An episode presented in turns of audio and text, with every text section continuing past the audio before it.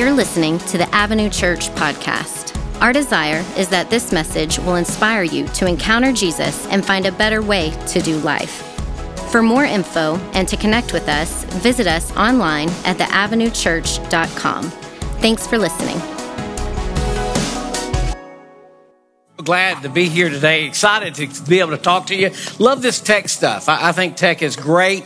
Uh, online, those of you online, love the fact that you can join us online and you can hit a button on your app. Love all of that. In fact, all summer while I was going on sabbatical, I did church online. And while I love the fact that we can reach people all over, I just want to tell you there's nothing like being in the room with other people worshiping God. That is so important. So if you live anywhere close to this area, some of you aren't feeling safe yet to come back to church, but that's why we're doing the Welcome Back series. We want to encourage you to come back into the buildings and in Ennis and here in Waxahachie because there's something about watching us worship together. I have a wonderful uh, view back here. I hide in the shadows and I watch you worship while I worship, and I just love it's a whole different experience when you're in the room. Am I right? So those of you in the room, uh, we want to encourage people to continue to come back while we love all of the technology. Let's not forget the gathering together does something for us. That's true community. And so we want to encourage you to do that. During the series, we've had some exciting times. A couple weeks ago, we preached and talked about following God in obedience, and 66 people came forward and followed God in baptism. What an exciting, exciting day. Uh, lots of stories, but one story that I really love. We were here in the Waxahachie campus. We were done. Everybody was leaving. Everybody was walking out. We were talking about how great a day it was. And all of a sudden, a young man stood up, fully dressed, cowboy boots, hat, walked forward, and said, I got to get baptized. And before we could say anything, he jumped in, cowboy boots, pants, shirt, everything, and was just baptized right there at that moment. And I thought that that is just so exciting to see people so burdened with being obedient. Now, for those of you new to our church, salvation is not found in baptism. We don't believe that. We believe it's the first step in obedience to God, and it's so exciting to see people take that first step.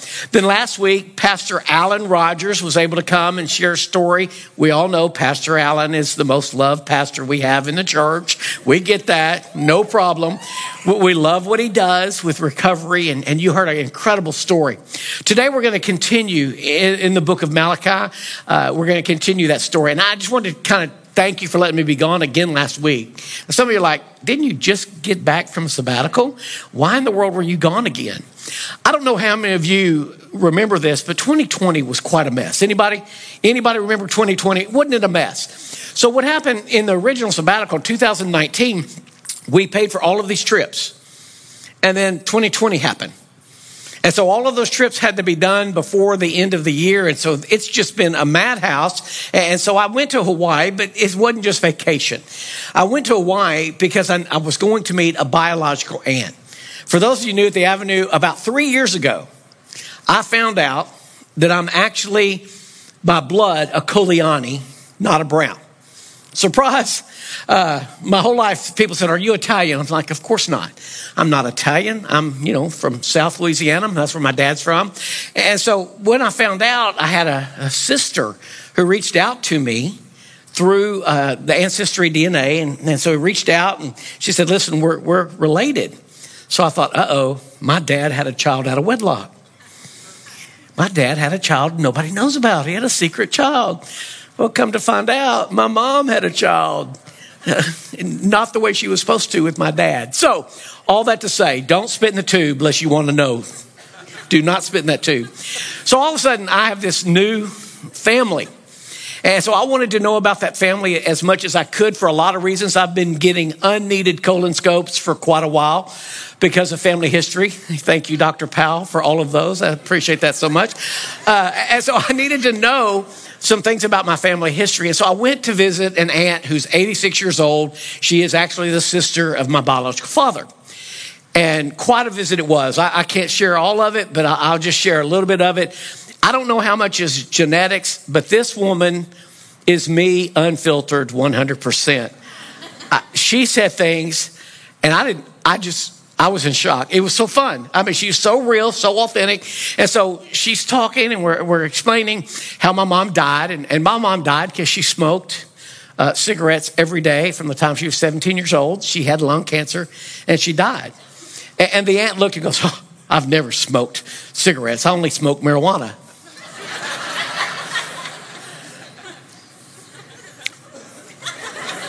I thought, yeah, back when you were young. Oh, because she goes, no, did you not see the plants that we were growing? so I'm going to be real careful if my aunt ever sends me cookies. I'm just going to say that right up front just very interesting to see the personality and to see some of the qualities and characteristics that apparently just are handed down by your DNA. And, so that was an, incredible time, an incredible visit. But I'm ready to get back into Malachi. I want you to jump in with me. There's some things to catch you up on. And remember, Malachi is the last book written, the last letter written to God's people before Jesus comes back. There's going to be a 400 year gap. And Malachi is writing to the people of God who are disillusioned with Him. They're disillusioned with God. They're upset. Their economy is horrible. They're financially unstable. The other nations around them are coming against them and have them under their thumb. There is heartache and hurt. And the people of God are doing the things that they think they're supposed to do. They're going through the motions of religion. And so here they are. They show up every Sabbath. They've built the temple. When it comes time to make a sacrifice or an offering, they give the offering. And then they're looking, going, God, where are you in this? How come you're not taking care of us? Why are we still financially unable to take care of ourselves? Why are we under this oppression? God, where are your blessings that you promised? And so God, being a good father, begins to write and say, Let me explain some things quickly. First of all, I want you to know above everything else, I love you. First thing the Father wants to say to the people of God is, I love you. But now let's sit down and have a family meeting. You're disillusioned with me. Have you ever been in a situation where you thought you were completely right, and then all of a sudden somebody showed you something and you weren't right at all? Anybody been in that situation? If you haven't been in that situation, you might want to do a little life check because I guarantee you, you've been in that before. Well, the children of God, as God came down and said, I love you, I'm a good father. You think that you are disillusioned with me. You think I haven't kept my part in this deal. Let's have a family meeting and let's look at this a little closer. So he gathers his family together and he says, Listen, I want you to hear this. I love you, but we need to get some things straight. Your priorities are out of whack. Your priorities are not what they need to be. You, with your mouth, are saying that yes, you are obedient and yes, you are following, but your life is showing me something very different. And so he pulls them together. And in Malachi 2, he begins with Do we not all have one Father?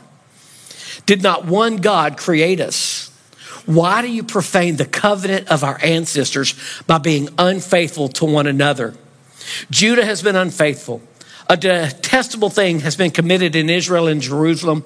Judah has desecrated the temple the Lord loves by marrying women who worship a foreign God. As for the man who does this, whoever it may be, may the Lord remove him from the tents of Jacob, even though he brings an offering to the Lord. Now, this is what he's saying. He gathers them together and he says, Listen, there's a covenant between you and I. Now, we don't understand covenant as much as we understand contract. But a contract and a covenant are two very different things. Most of us are familiar with contracts. You sign a contract when you get your iPhone. You sign a contract when you get on Facebook. You sign a contract when you buy a car, buy a house. You sign contracts all the time. Some of you in business deals have signed contracts. In a contract, there's one thing you want the very best deal. Am I right? You will negotiate the very best deal for yourself. And when someone breaks a contract, it's off, it's gone. There's repercussions, there's legal problems. You can't break a contract. Now, covenant, God says, I'm not in this. You see, they were treating God like there's this contract. God says, no, no, this is a covenant. This is different. A covenant is relationship. A covenant is you are in one relationship with God. God is so incredible. And I love this book because it shows the realness of God. It shows the authenticity of God. Last week, I left the verse that I didn't have to cover with Alan. That verse said, You have dung on your face. I love that. We use the word dung, that's not the Hebrew word that was used. It was something quite different, which I'll just leave it to your imagination. But God is real. And God is real with us. And this covenant, He says, I want to be real with us, but you got to be real with me. This is a two way street. In this covenant, when you break this covenant, there is grace. When you break this covenant, there's forgiveness. But this covenant exists. And if you will do these things, then I will bless you in this covenant. But you're not keeping it, you're not following it. He goes on and he begins to help us understand this is what the covenant is. You have made a covenant with me that I am first. You shall have no other gods before me. I'm to be first in your life, God says. The most important relationship in your life is to be one with God. Now, everyone who's ever heard even one sermon in their whole life knows that, right? What is your first priority? Everybody says, God. Our second priority, God begins to outline, He did this in this passage. Our second priority is our spouse. God believes in marriage. God believes in that covenant. He says you have a covenant between each other, and that spouse is to be the second most important thing in your life. he says, third, third, children. Your children are going to be the third most important thing in your life. And then he says, fourth, your job, your work. It's to be fourth. That's way down here. Now, we get it all mixed up, don't we? In fact, a lot of us in this room, a lot of us listening, a lot of us in this, work is number one in our life. Work is number one. And I want you to see what Satan does. Work is number one in our life. Our children are number two in our life. Our spouse is number three in our life. And God may be four. Maybe. Satan turns it right upside down. Now, your order may be different, but this is the only order that works. And every one of you in this room would say, Yes, I agree with that. God first. Amen. Praise God. God first, others second, myself last. We all have a bumper sticker. We have some magnet on our TV or our refrigerator. we have it and we say it all the time. And these people that God is writing to, they said the same thing. If you ask them, Is God first? Of course, God's first. We built the temple. Of course, God's first. We have a wall around Jerusalem. Of course, God's first. We show up on the Sabbath. Of course, God's first. We make sacrifices and offerings. But see, God the good Father is sitting in the family meeting going, let's examine that. Let's be real. Am I first in your life? Am I first in your life? You're saying, I am. But what are your true priorities? And then he hits them really hard. And I'm going to let this passage hit you really hard.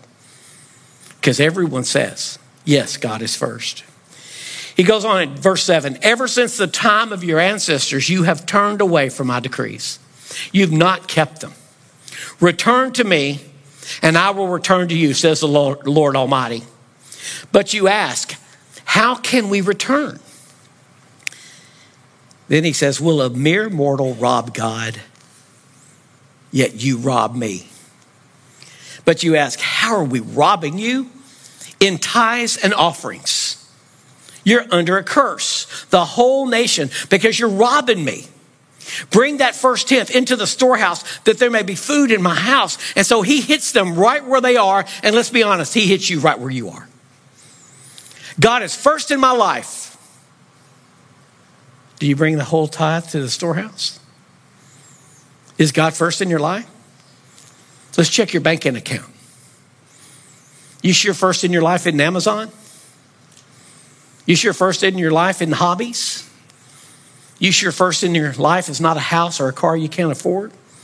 God hits it right there. And I, and I just want to leave that there for you to understand because it's more than this. And I'm going to get into the other things. It's more than this. Some of you give, but God's still not first in your life, and we'll address that. But He starts with this if you're not giving the first tenth, don't pretend like I'm your priority. I am not.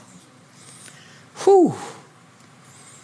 So the children of Israel listened to this and went, What?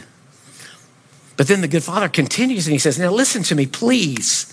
Test me in this. I understand how much faith you put in your finances, in your wealth, but test me in this. If you will do this. I will throw open the floodgates of heaven. I'll pour out so much blessing, there's not room to store it. I will prevent pests from devouring your crops, and vines in your fields will not drop their fruit before it's ripe, says the Lord Almighty. Then all the nations will call you blessed, and yours will be a delightful land. He says, I get this, but if I'm going to be first in your life, show me first with your wealth. Second, he continues. Now, because some of you, you give. You're faithful. It's on automatic draft. You don't even see it. But that doesn't mean he's first. He goes on and he asks her, Am I first in serving? Are you serving? Are you looking for places to give yourself to? Are you serving in this church, in the church you're in? Are you serving other people or do you just show up? See, because people Malachi was writing to just showed up on the weekend. They didn't serve each other, they didn't care for each other, they didn't love on each other. They just showed up. And God said, That's not putting me first. If you want to put me first, you need to be serving. He goes on and he says, If you want to put me first, you need to be worshiping. You need to truly be worshiping me. Are you worshiping when you come into this room or are you watching? He says, If I'm first, you're worshiping me. And not just on the weekend, you're worshiping me all week long. What are you doing in your life to show that I'm worthy of your worship? Are you giving me the first of your day? Are you praying? For some of you, the only time you pray is when you almost get in a car wreck on 35 or with your kids. Are you praying? Is he the first thing you think about when you wake up in the morning? Are you speaking with him? Listen, this is a this is a reality check, folks. God is being real authentic with you. He's saying, listen, you can say all day that I'm first in your life, but if you're not doing these things, if you're not giving, if you're not serving, if you're not worshiping, if you're not praying, if you're not caring for others, I'm not first. So don't be surprised when I'm not blessing you. Don't be surprised when things are hard. Don't be surprised when you feel like your prayers are going to the ceiling and coming back. Don't be surprised about these things if I'm not first in your life. He continues, he goes on. He starts talking about that second relationship. He starts talking about our spouses, our families, our marriage. God believes in marriage. He believes in marriage, and we'll see in a minute. The reason he believes in marriage so much is says, as a good father, he wants you to produce grandchildren, which become his children. He says, I desire godly children. And the best way for me to have godly children is to have godly parents raise godly children. So that second priority is to be our spouse. Now, Malachi just wrote to the men. Now, he wrote to the men because in this day and time, women had absolutely no rights whatsoever. A woman couldn't divorce her husband for any reason. And if she was caught cheating on her husband, they put her to death. So the problem wasn't the women in this. Now, today, equal rights, equal blame. But in this day, it was only the men. And so Malachi is writing the men and he's saying, listen, you need to hear this. Judah has desecrated the sanctuary of the Lord by marrying women who worship a foreign God. Now, in the United States of America, we are completely inclusive of everyone, and everyone's a child of God, and it really doesn't matter. But that's not the kingdom of God. The kingdom of God is very exclusive. People don't like that. But the kingdom of God says there's one way to the Father, and that's through Jesus Christ the Son. All roads do not lead to eternity, only one road leads, and it's very narrow. And he says, if you're on that path, I want you to walk that path with someone who believes like you believe. Now, I know you're going to win them over. When I was a youth minister, I had girls all the time. They did what I called missionary dating. I'm going to win them to Jesus. But you know, they were never trying to win the nerdy guy. They were always trying to win the captain of the football team that was really good looking. So I kind of had some ideas about their motivation. But he says, listen, I don't want you unequally yoked because I want you to raise these godly kids. And how can you raise godly kids if you're pulling them in opposite directions? You need to be equally yoked. You need to be believers together in this. And so if you're dating someone right now and they're not a follower of Christ, you should not be dating them. You should not be with them because God wants you walking. Now, I'm not talking about Baptist and Methodist and Catholic. Come on. People are like, oh, well, they're, listen, if you married a Baptist, I'm sorry. Because they can't dance and they can't drink enough to be able to dance. And so you're just out of luck. But that's not what God's talking about here. He's talking about people who have a different faith, a different belief. They don't follow the God that you follow. And so the first thing he says is marry inside your faith. And then it gets a little more personal. He says, Men, you're cheating on your wives. You're cheating on your wives. Now, listen to this. If you're cheating on your wife, it says another thing you do. You are flooding the Lord's altar with tears. You weep and wail because he no longer looks with favor on your offerings and accepts them with pleasure from your hands. You ask, why? It's because the Lord is a witness between you and the wife of your youth. You've been unfaithful to her. Though she is your partner, the wife of your marriage covenant. Again, covenant. Has not the one God made you? You belong to him in body and spirit. And what does the one God seek? Godly offspring. So be on your guard and do not be unfaithful to the wife of your youth. Well, but my wife hasn't fulfilled her contract. But my wife hasn't done the things that she needs to do. My wife is not there for me. My wife is not provided for me. My wife is not intimate with me. And so she broke the contract. So I, it's a covenant not a contract. In a covenant is I will do everything I can for you, whether you do for me or not. In a covenant, I'm looking out for your best interest. In a covenant, you hurt me, I forgive. Now, this goes for men and women. Remember, equal rights, equal blame. So you ladies are part of this now. And you wonder why God is not blessing you. You wonder why God's not answering your prayers. You wonder why things are so hard. You're not living the life that God has called you to live. Your spouse is not the most important relationship next to Him. And he says, until that works, your priorities are not right.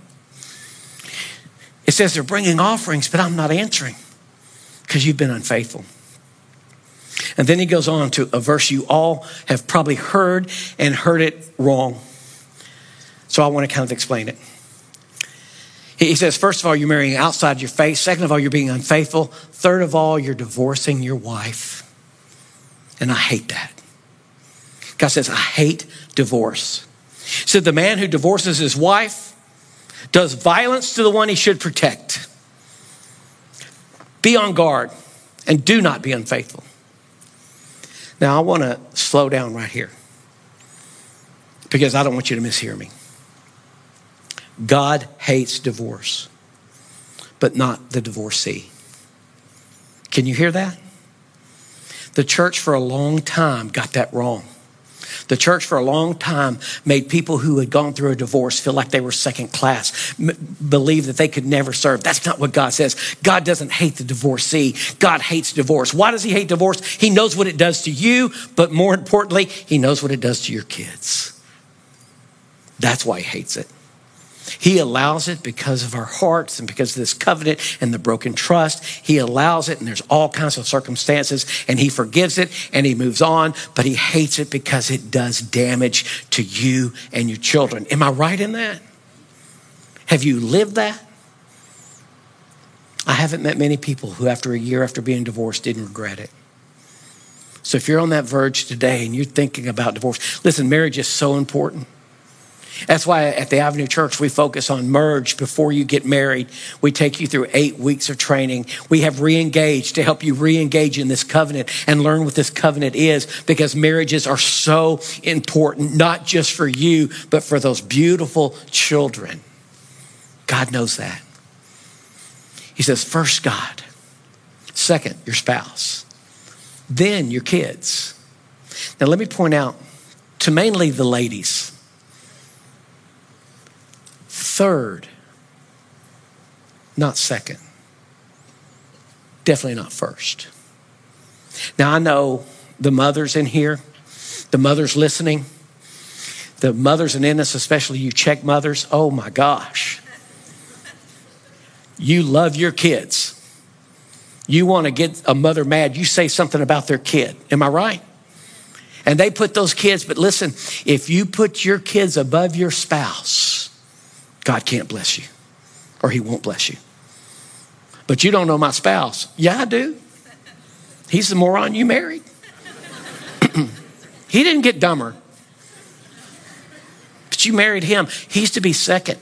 He's to be above your children. You're to meet his needs before your children's needs. And for some of you ladies in this room, that is equal. That is the hardest thing you can imagine. What do you mean I have to meet his needs?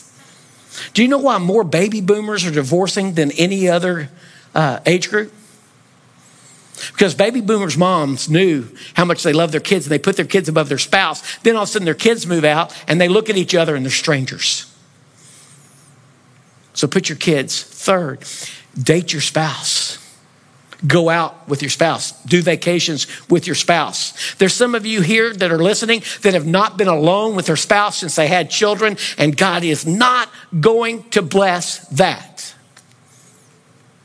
Priorities God, spouse, children. And then for many of you, and especially men, your job. Your job.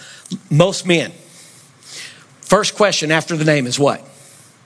What do you do for a living? What do you do? Our identity is based on what, we, what we do, what we do, what we do. And the problem in our world is if you work overtime, if you stay in the office till it's dark, if you get up before everyone else, if you work on the holiday weekend, they are applauding you with everything. You are truly a man that knows how to work. You are providing for your family. You are successful. You are climbing that ladder. You are doing all this and you get congratulated and applauded. But if you're failing at home, you don't, it doesn't matter what you do at work. See, there's so many men that go to work and they succeed, but they're failing in the house. And we need men who will succeed in the house. Then God will bless the work. So listen to me. If you have to cheat work or family, cheat the job. Cheat the job. The job is not going to be at your funeral. They could care less. They'll find another person to put in your place. But in your family, you're the only father. You're the only husband. You're the only grandparent, father. You've got to understand why God put this all in priority for each and every one of us. He wants to make it very clear in this family meeting. He says, You're disillusioned with me. You're upset with me. Know that I love you, but we need to get this straight. Your priorities are not in the right order. And until you get those priorities in the right order, I'm not going to bless you because I'm not going to bless you doing this wrong. I'm not going to bless this covenant if you're doing it wrong. I'm going to forgive you. I'm going to love you and I'm going to continue to love you, but you got to put it in the right order. And remember, I told you in the beginning, this is the last word written to God's people before Jesus comes back. There's a very important reason for that. For 2,000 years, God has had this covenant. For 2,000 years, the people of God have failed him in this covenant. For 2,000 years, they haven't kept their priorities. For 2,000 years, they haven't kept the covenant. They keep failing over and over and over and over and over. And so in Malachi chapter 3, he begins to explain why you keep falling. You keep falling over and over and over. Maybe I'm talking about you today in your life. You keep failing over and over and over, and you have the same sin that keeps coming up day and in and day out, and you make promises that you're never going to do this again, and you find yourself in the same situation. Everything you do seems to crumble, everything you do falls to the ground, and you work so hard. Like these people. You can't live the Christian life without a Savior. And God is beginning to show him, He says, Listen, you can't do this. I understand. I have gone through this to show you that you need something outside yourself. You need something more than yourself. He says in chapter three, I will send my messenger who will prepare the way before me. Then suddenly the Lord you are seeking will come to his temple the Lord you're seeking will come to your temple. He will bring offering in righteousness. So 400 years later, John the Baptist enters the scene as the messenger. And then Jesus enters. Why did Jesus come? Because we all fall short of the glory of God. Why did Jesus come? Because we can't live this life the way God intends it without a Savior. We need a Savior. Listen to me. We can't try harder. We can't work more. We can't get our priorities in place. Some of you are trying to live a better life without the author of life in your heart. And know you're not worthy. And know you're not righteous. That's why he says he brings the offerings of righteousness. In 2 Corinthians 5 21, he says, God made him who had no sin to be sin for us so that in him we might become the righteousness of God. Some of you are searching and you're looking and you want more to life. and you've heard this and you know God's supposed to be first, but you don't feel it. Worship is boring to you. Reading the Bible is dull. Praying is non existent. That's because you're trying to do it without a Savior. You're trying to do it without Jesus Christ in your heart, in the middle of your life. Now, some of you in the room, you just got your priorities wrong. Jesus is in your life, yes. But there's many of you, many of you who just grew up in church. You just stumbled in. But Jesus has never become a Savior in your life. You can't do it without Him. Everything I try to do on my own is worthless. All of my righteousness, it says, is like a filthy rag. But Jesus Christ takes my sin and makes it as white as snow. And that's what he wants to do for you today. Not because you're worthy, because you can't do it without him. The Christian life is not just living a better life, it's living a better life through Jesus. So I want to invite you to step across that line of faith. To say, yes, my priorities are not right because the Savior's not in my heart. And today that world can change. And then giving and worshiping and serving and praying and caring for others comes from a different place, a place that is like a spring inside of us that never runs dry. Will you let me pray with that in mind? Father God, there are people right now that hear my voice that need you. God, they're tired of going through the same things. God, they're tired of failing over and over and over. God, they're tired of trying to live in a relationship with a spouse and neither one of them are followers. God, they're tired of trying to raise children in a crazy world without the author of life speaking into them. God, they're trying to live a Christian life without the Savior in their hearts. And we pray right now, God, that you'll begin to reveal to them that it's not because they failed, God. It's not because they haven't tried hard enough. God, it's not because they're not good enough. It's because none of us are good enough. God, that we are all sinners saved by an incredible grace. And that grace comes by believing that you are the Son of God and that God has raised you from the dead and you are alive today to walk with us in this messed up world. If that is your prayer today, simply follow this word. Father God, forgive me for my sin. Forgive me for my failings. Forgive me for how I've messed things up. Forgive me for how I've hurt people. Come into my heart right this minute, Father God. Save me.